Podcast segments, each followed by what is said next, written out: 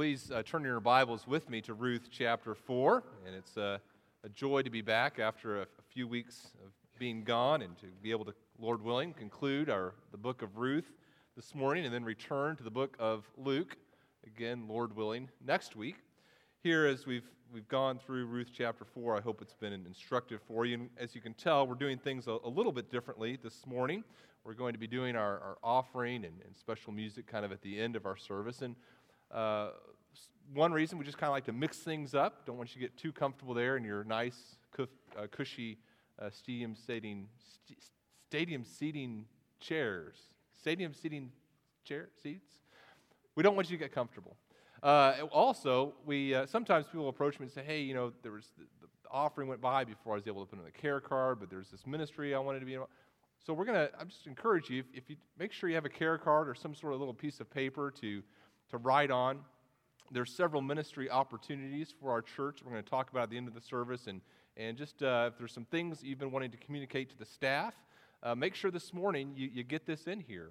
Uh, maybe there's a prayer request that's been going on or just kind of a praise. You say, you know what, I want, I want the, the spiritual leaders of the church to know about that and encourage you to make sure you get that in the offering plate this morning so that we can know how to pray for you and be encouraged by what's going on in your life. And so uh, we'll talk more about that here toward the end of our time together this morning. But we're in Ruth chapter 4 right now. And if you uh, are able to, please stand with me as we read God's word together. Ruth chapter 4 begins verse 1 Now Boaz had gone up to the gate and sat down there, and behold, the Redeemer of whom Boaz had spoken came by. So Boaz said, Turn aside, friend, sit down here. And he turned aside and sat down. And he took ten men of the, the elders of the city and said, Sit down here. So they sat down. Then he said to the Redeemer, Naomi, who has come back from the country of Moab, is selling the parcel of land that belonged to our relative Elimelech. So I thought I would tell you of it and say, Buy it in the presence of those sitting here and in the presence of the elders of my people. If you will redeem it, redeem it. But if you will not, tell me, that I may know, for there is no one besides you to redeem it, and I come after you. And he said, I will redeem it. Then Boaz said, Now, the day you buy the field from the hand of Naomi, you also acquire Ruth the Moabite, the widow of the dead, in order to perpetuate the name of the dead in his inheritance. Then the Redeemer said, I cannot redeem it for myself, lest I impair my own inheritance. Take my right of redemption yourself, for I cannot redeem it. Now, this was the custom in the former times in, Israel's, in Israel concerning redeeming and exchanging. To confirm a transaction, one drew off his sandal and gave it to the other, and this was the manner of attesting in Israel. So when the Redeemer said to Boaz, Buy it for yourself, he drew off his sandal. Then Boaz said to the elders and all the people, You are witnesses this day that I have bought from the hand of Naomi all that belonged to Elimelech, and all that belonged to Chilion and to Mahlon, and Ruth the Moabite, the widow of Mahlon, I have bought to be my wife to perpetuate the name of the dead is in his inheritance, that the name of the dead may not be cut off from among his brothers and from the gate of his native place. You are witnesses this day. Then all the people who were at the gate and the elders said, We are witnesses. May the Lord make the woman who is coming into your house like Rachel and Leah, who together built up the house of Israel. May you act worthily in Ephrathah and be renowned in Bethlehem, and may your house be like the house of Perez, whom Tamar bore to Judah because of the offspring that the Lord will give you by this young woman. So Boaz took Ruth, and she became his wife, and he went into her, and the Lord gave her conception, and she bore a son. Then the women said to Naomi, Blessed be the Lord, who has not left you this day without a redeemer, and may his name be renowned in Israel. He shall be to you a restorer of life and a nourisher of your old age. For your daughter in law, who loves you, who is more to you than seven sons, has given birth to him. Then Naomi took the child and laid him on her lap and became his nurse. And the women of the neighborhood gave him a name, saying, A son has been born to Naomi. They named him Obed. He was the father of Jesse, the father of David. Now, these are the generations of Perez. Perez fathered Hezron. Hezron fathered Ram. Ram fathered Amminadab. Amminadab fathered Nahshon. Nahshon fathered Salmon. Salmon fathered Boaz. Boaz fathered Obed. Obed fathered Jesse. And Jesse fathered David. You may be seated. May we be encouraged through God's word this morning. Let's pray. And Father, we are so thankful this morning for your Son Jesus, for our Redeemer, and we pray that our lives would be lived in light of redemption, that our redeemed lives would be lives that redeem others, that our, the gospel that we have placed our that we have accepted as true and as we've placed our faith in Jesus Christ, that that gospel would be proclaimed to others through our lives and our words. And help our hearts to be changed this morning through the work of your Holy Spirit. We pray this in your Son, Jesus' name. Amen. As far as I know, uh, I am the only pastor on staff at Bethany Community Church who has been kicked out of a bar. Uh, some of you have heard the story before, but I think it bears repeating this morning. It happened several years ago. I was on staff as a youth pastor at Bethany Baptist Church, and one morning I was in my office working hard as a youth pastor, and I, I, heard a commotion out in kind of the larger office area, and so I, I poked my head out the office door, and, and uh, someone was, was yelling at uh, sweet Diane. And it wasn't one of the staff people.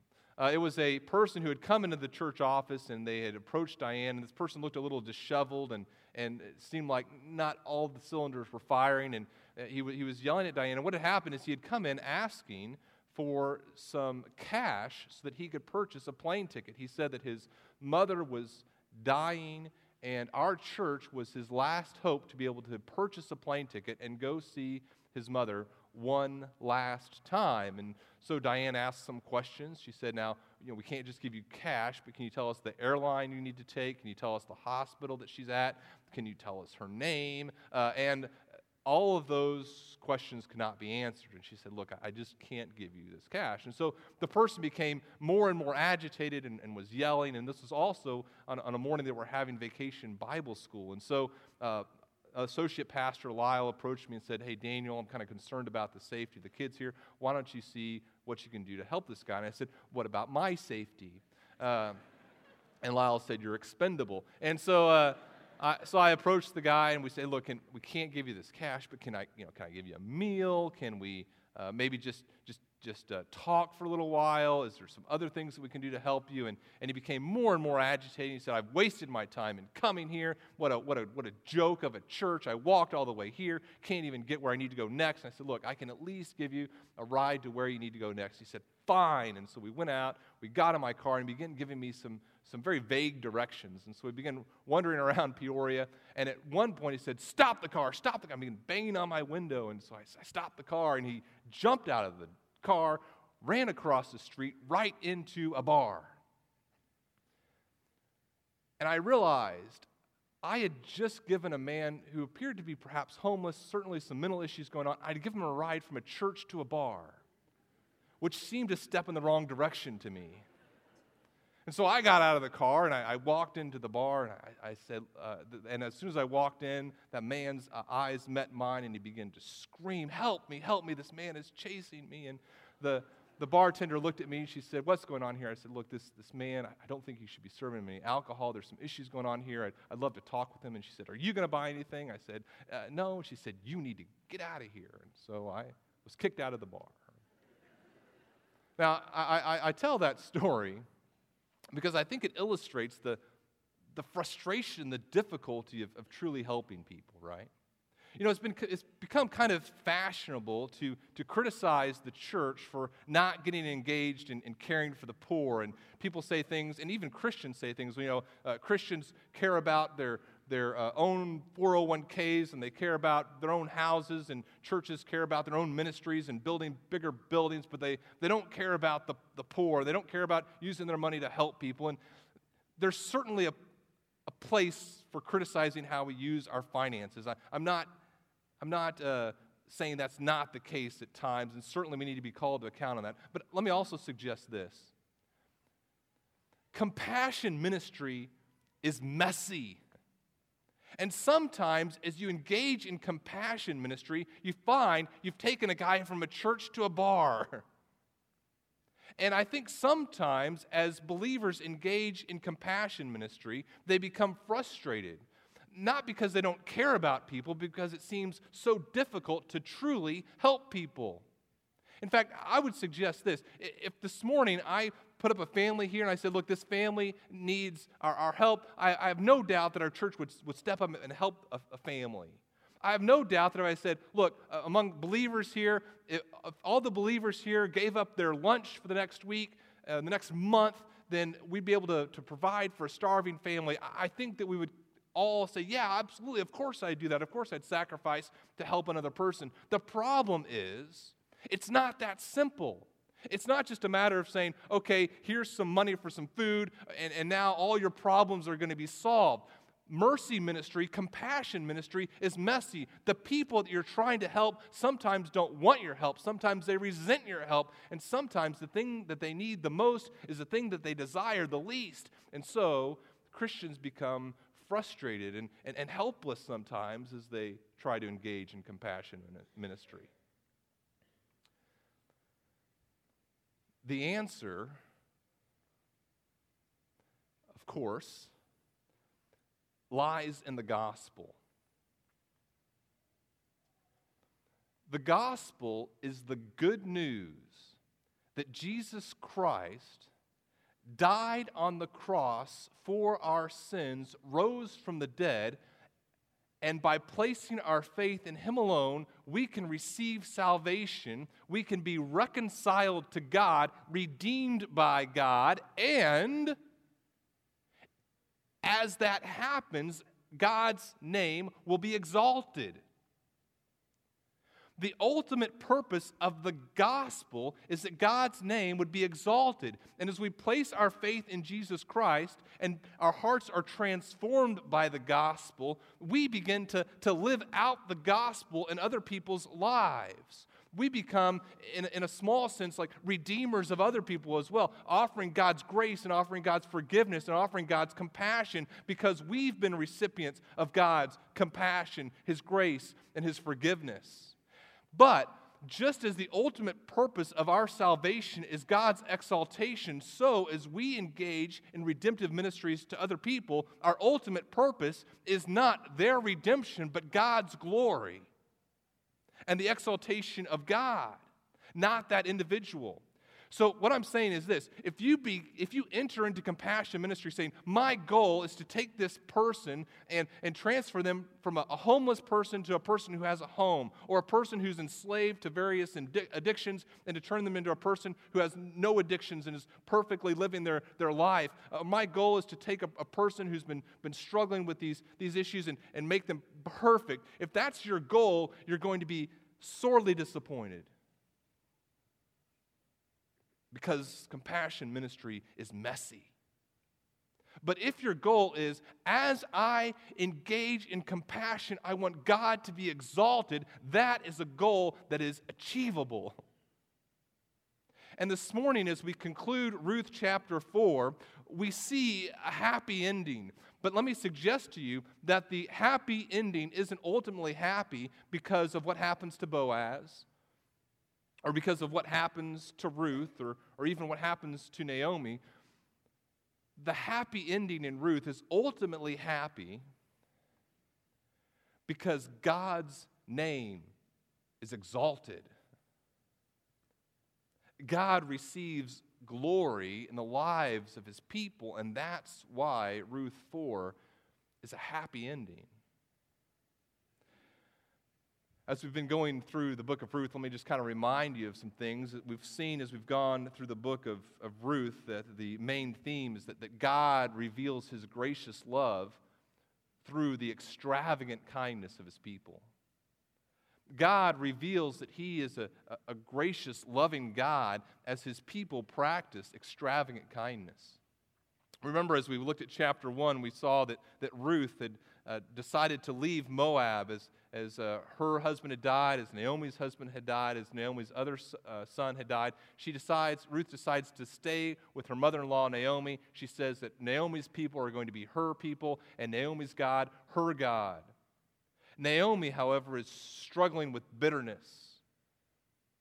She tells the women as she re- arrives back in Bethlehem, she says, Don't call me Naomi. Don't call me uh, Naomi, which means pleasant. Call me Mara, which means bitter, because God has dealt bitterly with me. And we came to the end of chapter one and we saw that God's glory is on the line because uh, Ruth has said, I'm going to take protection. I'm going to seek refuge in the God of Israel. And Naomi has said, The God of Israel is not a God who cares for the widow. God's glory is on the line. In chapter 2, Boaz brings Ruth under his wing. He protects her, and as Ruth shows gratitude towards Boaz, Boaz says, No, it's, it's not me ultimately, it's God that's caring for you. And then in chapter 3, he continues that desire to care for her. She throws him, herself literally at his feet. They're on the threshing floor in Ruth chapter 3 and asks that he would redeem her, that he would step up as a near relative and provide for her and Naomi to bring her into the covenant community through marriage. And Boaz, as we came to the end of chapter 3, kind of introduces a twist to the story. He says, actually, there is a relative that's closer to you than I am, a nearer relation to Naomi than myself. And if he'll step up and do what he needs to do, fantastic. But if not, Ruth, I will marry you, I will redeem you. So there's this tension as we came to the end of Ruth chapter 3. They get up from the threshing floor before day breaks. It's still kind of dark, and he tells Ruth to go back into the city. Ruth goes from the threshing floor, which is outside Bethlehem, back into Bethlehem, into the city, tells Naomi what's happened, and Naomi closes chapter 3 with these words she says, Wait, my daughter, until you learn how the matter turns out, for the man will not rest, but will settle the matter today. And is she right? Well, that brings us to chapter 4, verse 1. While Ruth has gone into the city, Boaz leaves the threshing floor and, and he goes out and sits down outside the gate of Bethlehem. You think, well, Boaz, what are you doing there? Get into the city, find this kinsman redeemer's house, bang on the door, say, hey, buddy, we got to talk about something. Uh, when you talk about Naomi and, and her daughter in law Ruth, we need to deal with this thing. That's not what Boaz does. Boaz goes and sits down outside a gate. Why does he do that? A gate was right next to the entrance into the city. And when it refers to the gate in Scripture, what it's often talking about is a, a wide open area on the outside of a wall of a city a city would have been kind of constructed very tightly and compactly. And so, right outside the city, the entrance into the city, there would be some benches and, and uh, an area called the gate in which they would conduct their public affairs. Legal transactions would take place at the gate.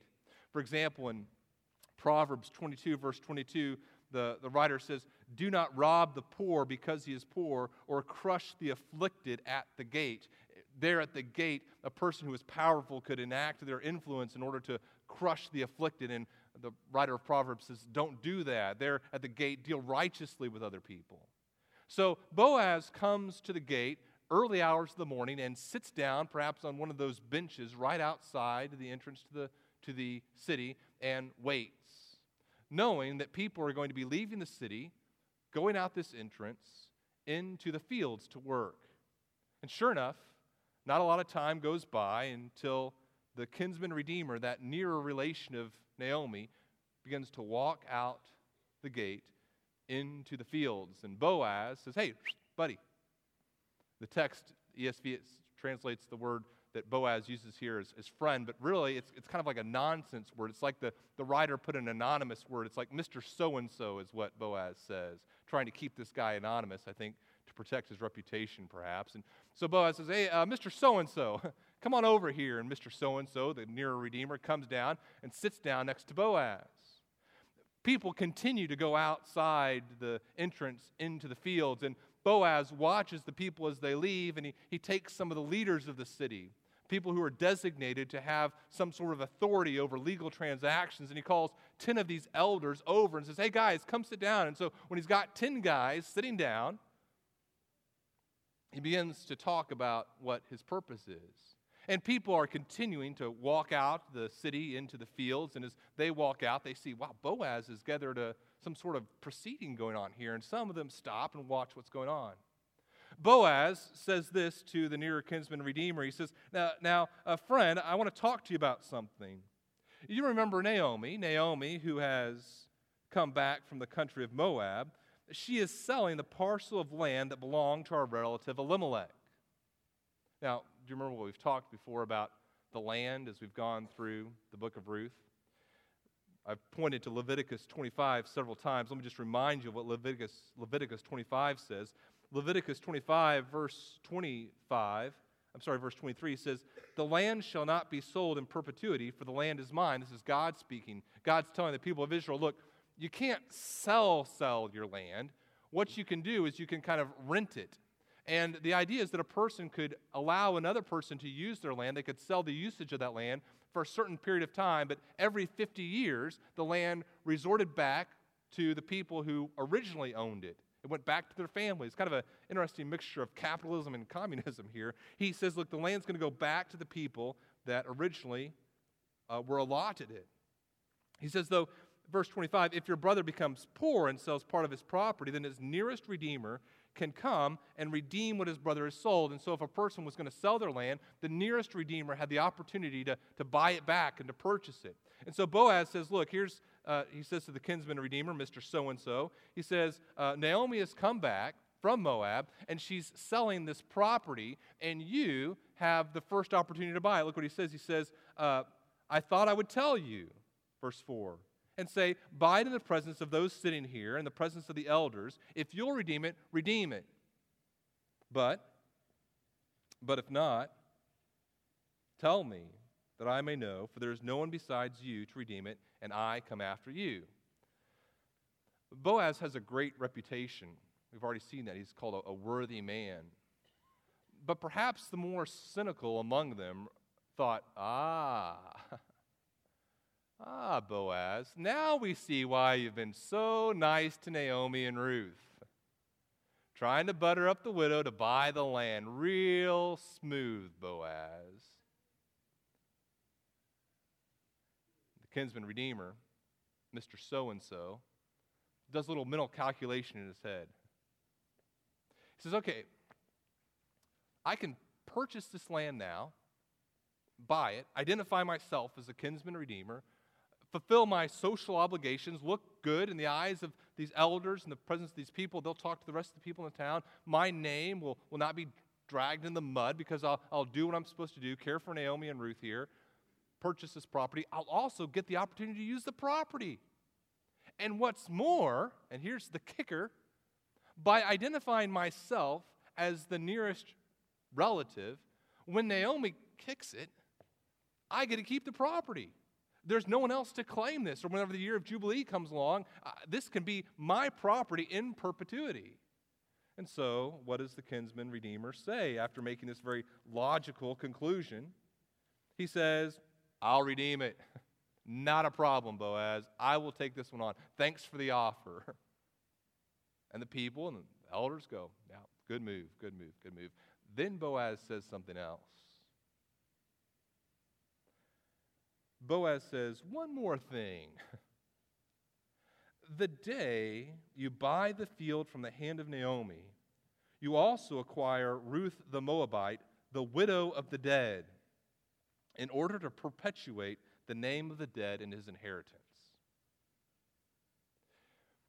You can write down, I believe it's Deuteronomy 25, that describes the duty of a brother to marry his deceased brother's widow and provide a, a name for his deceased brother. But nowhere does the Levitical law say that a near relative had to do this. Boaz is doing something very interesting here. Boaz is demonstrating a desire to be obedient above and beyond the letter of the law. As you look at the Old Testament, you see that people who believed in God often demonstrated their belief in Yahweh God by having a belief that what he said about the land was going to come true. In other words, a person that was passionate about God was passionate about him fulfilling his, his promise in the lands that, land that he had made. For example, in the book of Numbers, you have these, these, these daughters of a guy named Zelophehad, and, and the daughters of Zelophehad get really concerned whenever their dad dies and there's no male descendants in order to protect the family land. They say, Look, we want to be part of God's inheritance. What's going to happen to us? And they take the case to Moses, and Moses takes the ta- case to God, and God says, Hey, those daughters are right on. Absolutely, they can inherit the land. But tell them to, to continue to marry within their, within their extended clan here so they can stay within that, that, that, that group of people in Israel. People who believed in God had a passion for God's promises to be exalted in the land. And look again at what Boaz says. He says, You should do this to perpetuate the name of the dead in his inheritance. That's not a normal thing to be passionate about. It's an extraordinary thing. And Boaz demonstrates a belief in God, in Yahweh God, that is exemplary here. He's not concerned about perpetuating his own name, he's concerned that God's glory would be manifested among all the families of Israel. He doesn't want any family to miss out on God's glory and exalting God. It's a self sacrificing thing to do. And the kinsman redeemer hears Boaz say that. And there's a couple things that he could have said in response. He could have said, Boaz, please. You and your high and mighty ideas, forget about it. I'm just going to take the land and we'll, we'll do something with Ruth and Naomi. He doesn't say that to his credit.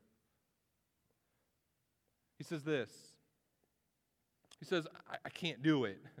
I can't redeem it for myself lest I impair my own inheritance. And he does another mental calculation. He realizes, okay, if I marry Ruth in place of Naomi, marry Ruth, and she has a son, then I've spent all this money taking care of Ruth and Naomi. I've purchased this property, and I never get the property. This kid gets it instead.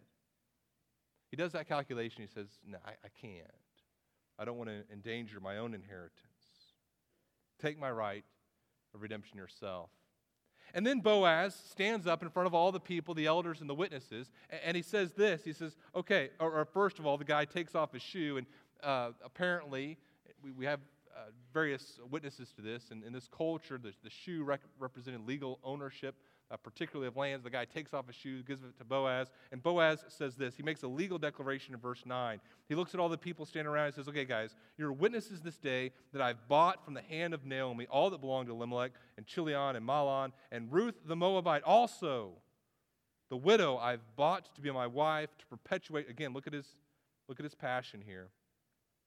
I've bought to be my wife to perpetuate the name of the dead as inheritance that the name of the dead may not be cut off from among his brothers and from the gate of his native place. You are witnesses this day. And the people respond with a blessing for, for God, for Boaz, for Ruth, and for their house. Let's pause the story there for a moment and, and talk about two principles here.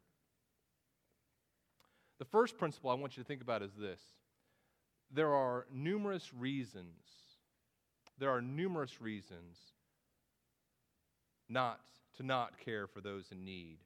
There are numerous reasons to not care for those in need. Ignore most of them. there are numerous reasons to not care for those in need. Ignore most of those. In Boaz's day, there are some culturally acceptable things to do. Remember, throughout the story of Ruth, what have we seen? We've seen that Ruth and Naomi come back to Bethlehem and they're destitute, and no one takes them in. We've seen that, that Ruth goes out to glean in the fields, and people aren't stepping all over themselves to make sure that she's able to glean in their fields. She has to go and ask permission from people, and apparently some people weren't very generous with her. Boaz recognizes the danger that Ruth is in, and, and Boaz tells Ruth, hey, be careful. Stay in my field because there are other people here in our community who will do what? They'll abuse you, they'll taunt you, perhaps uh, even physically assault you. Stay, stay close, stay safe. There were socially acceptable ways of treating the poor and treating those in need that a person could treat someone that way and suffer no social uh, censure. This kinsman redeemer can say, in front of all these elders and the, the people and Boaz, he can say, Look, I, I can't do it. And he suffers no shame in that from those people. Some of them probably thought, good move, because that's a little silly, Boaz. But that's the point of extraordinary kindness. It's extraordinary. It goes against the grain of your culture, right? Here in our culture, there are socially acceptable excuses that you and I can give for not ministering to other people. There are socially acceptable excuses you can give for not being generous with your time and involving yourself in ministry. Hey, you know, the, the kids, you know, the kids, we're so busy with the kids right now. I'm gonna gotta bow out of this. Hey, work is just so hectic. I, I don't have time to engage in, in ministry or, or caring for other people. Hey, I've got this, this hobby over here, and it's, it's very extensive right now, and I just don't have the time to be engaged in ministering to other people. There are socially accept. You can give those excuses, and no one bats an eye. There are numerous reasons you can give to not care for those in need. There are culturally acceptable excuses you can give concerning your finances. I was reading uh, this past week an article about a, a, man who's just entered the Republican presidential primary. And the guy made, this, this article said he, he made like 2.5 million, 2.6 million dollars over this, this certain period of time. And, and in that period of time, as he, as he talked about his giving, he's given, uh, now this is just what's reported, uh, $14,000, $14,600. That's less than half a percent of his income during that time period. And, and it's a man who claims to be an evangelical Christian. And you know what? That's socially acceptable. It's socially acceptable to make, have access to lots of physical resources and give very little, 3 4%. That's socially acceptable. That's a valid social reason to not be involved in caring for other people. There are Christian financial counselors who will tell you look, don't, uh, don't give until you have these things taken care of. Give out of your wealth. Don't give out of your poverty. That's a socially acceptable way to give. Unfortunately, it's not very biblical. The point about extraordinary kindness is that it's extraordinary. God reveals his gracious love not through the societal, normal pattern of being nice to people. God reveals his gracious love through the extraordinary kindness of his people. That brings us to the second principle here Second principle there are many things in life you can pursue, sacrificially pursue God's glory and your joy. Remember John the Baptist? What does John the Baptist say? John the Baptist, as Jesus gains in prominence, John the Baptist says, This is the way it has to be. He, I, I must decrease so that he can increase uh, the kinsman redeemer here in Ruth is concerned about his own name and perpetuating his own name. And there comes a point where he can't pursue his own good and God's glory. He can't pursue his own glory and God's glory at the same time. They become mutually exclusive. And so, what does he decide to do? He says, Look, I, I can't pursue God's glory here. I'm going to pursue and protect my own name. Chrysostom, Chrysostom, the fourth century uh, bishop of Constantinople, was talking about the plea that many give, like, like this kinsman redeemer, for not being able to care for others. He says, Chrysostom says, What is the plea of the many for loving their wealth? They say, I, I have children, one says, and I'm, I'm, I'm afraid lest I be, excuse me, myself reduced to the extremity of, of hunger and want, lest I should stand in need. I, I'm ashamed to beg. And Chrysostom tells them this Look, you're comfortable robbing from those in need and not ashamed to beg? Chrysostom says to be hungry is neither a disgrace nor a crime, but to cast others into such a state brings not only disgrace, but extreme punishment. There are many things in life you can pursue. You can pursue your own security, you can pursue the exaltation of your own name, but you cannot pursue the exaltation of your own name and God's glory at the same time what you can pursue sacrificially is God's glory and your own ultimate joy. This next week, I just encourage you to think about this principle and how it applies in your relationships with other people. What does it look like to sacrificially pursue God's glory and your joy at school. How many do we have? We just sent away all our fifth graders and under. Do we have any, any, uh, any, uh, anyone under 15 right now in here? You know, anyone with kids? Yeah, there you go. Thank you. Good job. Um, you kids know this, right? You kids know that in your home, there's like a best seat in the house, right? Or there's a best seat in the car in a car ride, or there's a, a best toy that you want to play with. There's a, a best something, right? And it seems like in our in our house, there's always a, a best something. And it, it doesn't matter how many toys there are in our house, amazingly, there's this one best one. And there's this tendency to, to want to pursue the best toy for ourselves. I encourage you, young people, sacrificially this week, try to pursue your, your brother, your sister getting the, the best seat or the best toy. Because what's true of you is also true for us as, as adults.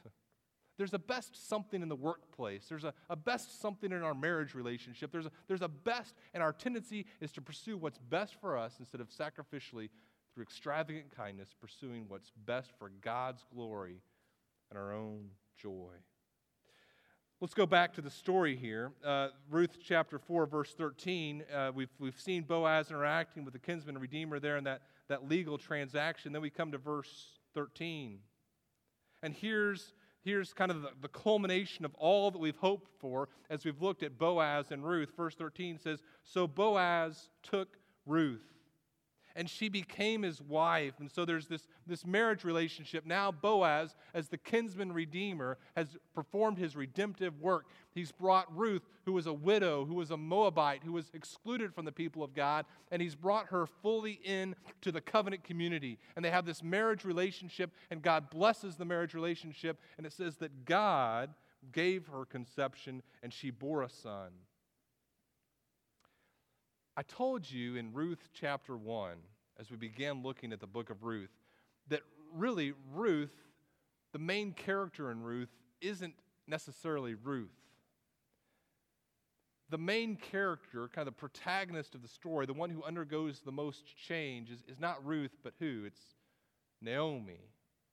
Remember in Ruth chapter 1, the women of the city come to her and they say, Hey, is this Naomi? And Naomi says, Don't call me Naomi.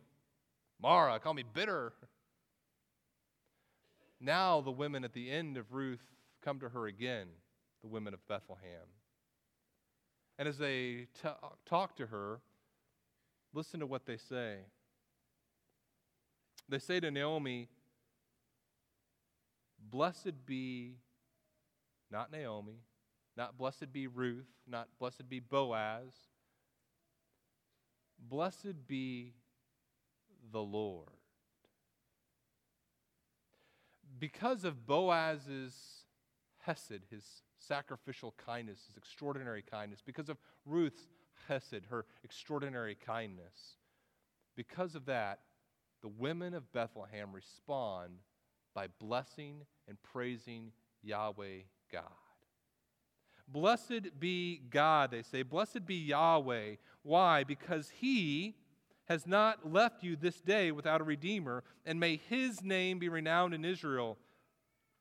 And they talk about this child here. This child is going to be a restorer of life and a nourisher of your old age.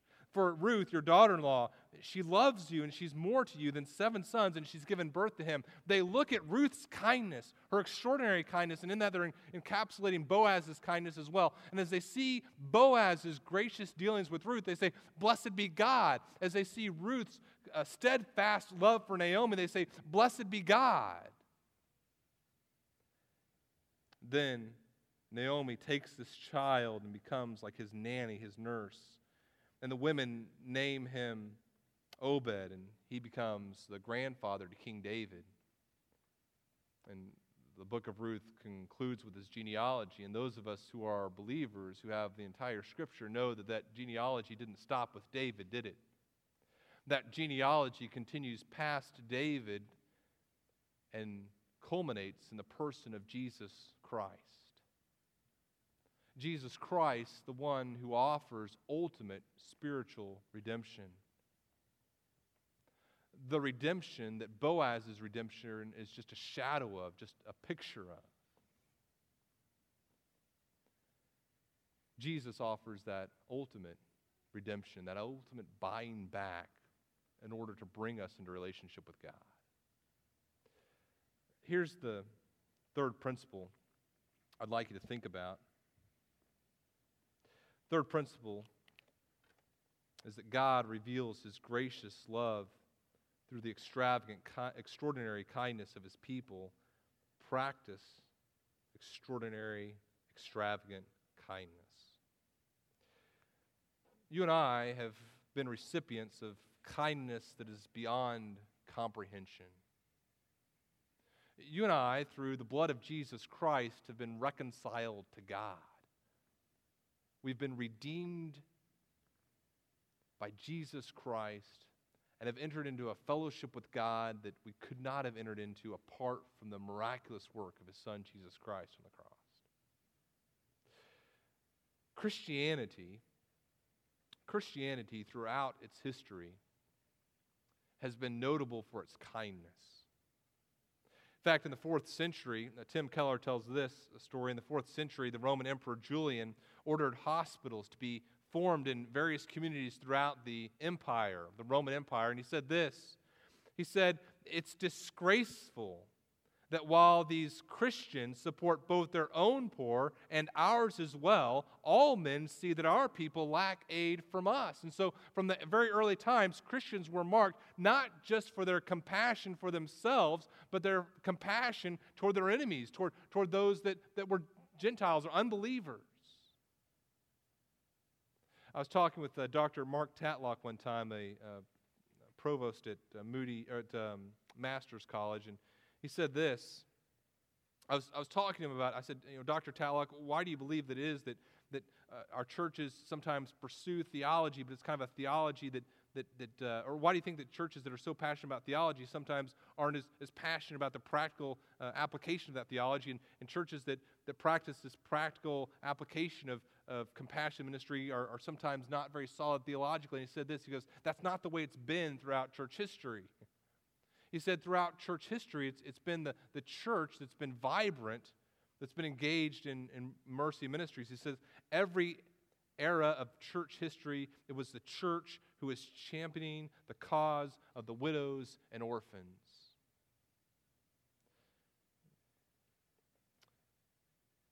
As the church champions the cause of those who are the least among us, the world looks and says, that's not normal. It's not normal to have that sort of passion for people in need. That's, that's against the, the societal norms. And as a church passionately pursues those things with a gospel focus, rightly recognizing that we do this not ultimately for the people we're helping, but so that God will be worshiped by the people that we're helping. Ultimately, our passion is God's glory in this. As we have that focus, God's glorious love is revealed in our extravagant kindness. Compassion ministry is messy, and from the world's eyes, it's often ineffective. But for the believer whose passion is that God's name will be exalted, we have the possibility of success 100% of the time. Let's pray, and then I have a few more things to say. Father, we thank you for your gospel. We thank you for your Son, Jesus Christ. And we pray that we would be passionate about presenting the good news of your Son, Jesus Christ, to others. We pray for your strength in doing so. And we pray this in the name of your Son, Jesus Christ. Amen. Well, uh, I'd like the uh, ushers to come forward at this time. And as they do, I'd encourage you to take out your, your care card. And just kind of think about some of the things we, have talked about this morning. I, this past week, I had the opportunity of meeting with uh, Denise Bailey uh, from the Women's Pregnancy Center, and we had a great conversation about where our church is headed in compassion ministries. And I wanted to get her perspective on what needs there are. And I, I told her this I said, You know, uh, we have these, these wonderful visions about what we think we can do with this land, and, and if God provides us with a building. And, and uh, I, have just been amazed at how God's working in the hearts of his people at Bethany Community, just very encouraged. I said, but we, we understand, leadership understands this, and I think we all understand this. Compassion ministry doesn't begin five years from now or 10 years from whenever we have a building. It begins now. And if we don't have now people who are learning how to get engaged in caring for others and, and beginning this process, uh, we can't just start it later when we have a building. There's a couple of neat ministries that I, would like you to just encourage, encourage you to think about if, if God lays this on your heart, availing yourselves of the, these, these opportunities to serve them. One would be compassion ministry, and we've been talking about compassion a lot the last month and a half. And you say, look, I'd like to be on a an email list or, or somehow engaged in this compassion ministry. I encourage you to write that down in your care card. There's also a very important ministry in our, in our church that, that we need. Um, we uh, need more people to, to be called to, and that's, that's our children's ministry. And every time we have a child dedication, I ask you as a church, are you committing yourself afresh to children's ministry? And, and uh, hopefully, uh, you don't just say, mm, hopefully you are saying, yeah, we, we do commit ourselves afresh to that. And so if, if God would lay on your heart to be involved in our children's ministry, I'd encourage you this morning to write that down as well. Maybe just say, yeah, I'd like to help out in, in children's church. We have a great need there. We also have a great opportunity in our Awana ministry. I believe we need a, another 12 uh, people to be called to that ministry. And our desire is not to pursue ministries that God doesn't call us to. And if God doesn't call the workers, we won't do the ministry, and that's, that's fine. But I'd encourage you, if God is calling you to that ministry this morning, write that down on your care card as well and say, look, I, I, I have been praying about getting involved in, in children's church or Sunday school or Awana. Please, please mark me down there. Just take a moment and, and fill those out. In fact, even if you, you aren't called to any of those ministries, there's another ministry you feel called to, mark that down as well. And if you don't feel called down to any ministry, I'd encourage you just this morning, write down something for us to, to pray for or some way to encourage you this morning as well. Just take a moment and do that. And as you do that, uh, Rebecca and Lisa are going to allow us to continue worshiping this morning and encourage you to, to enjoy this.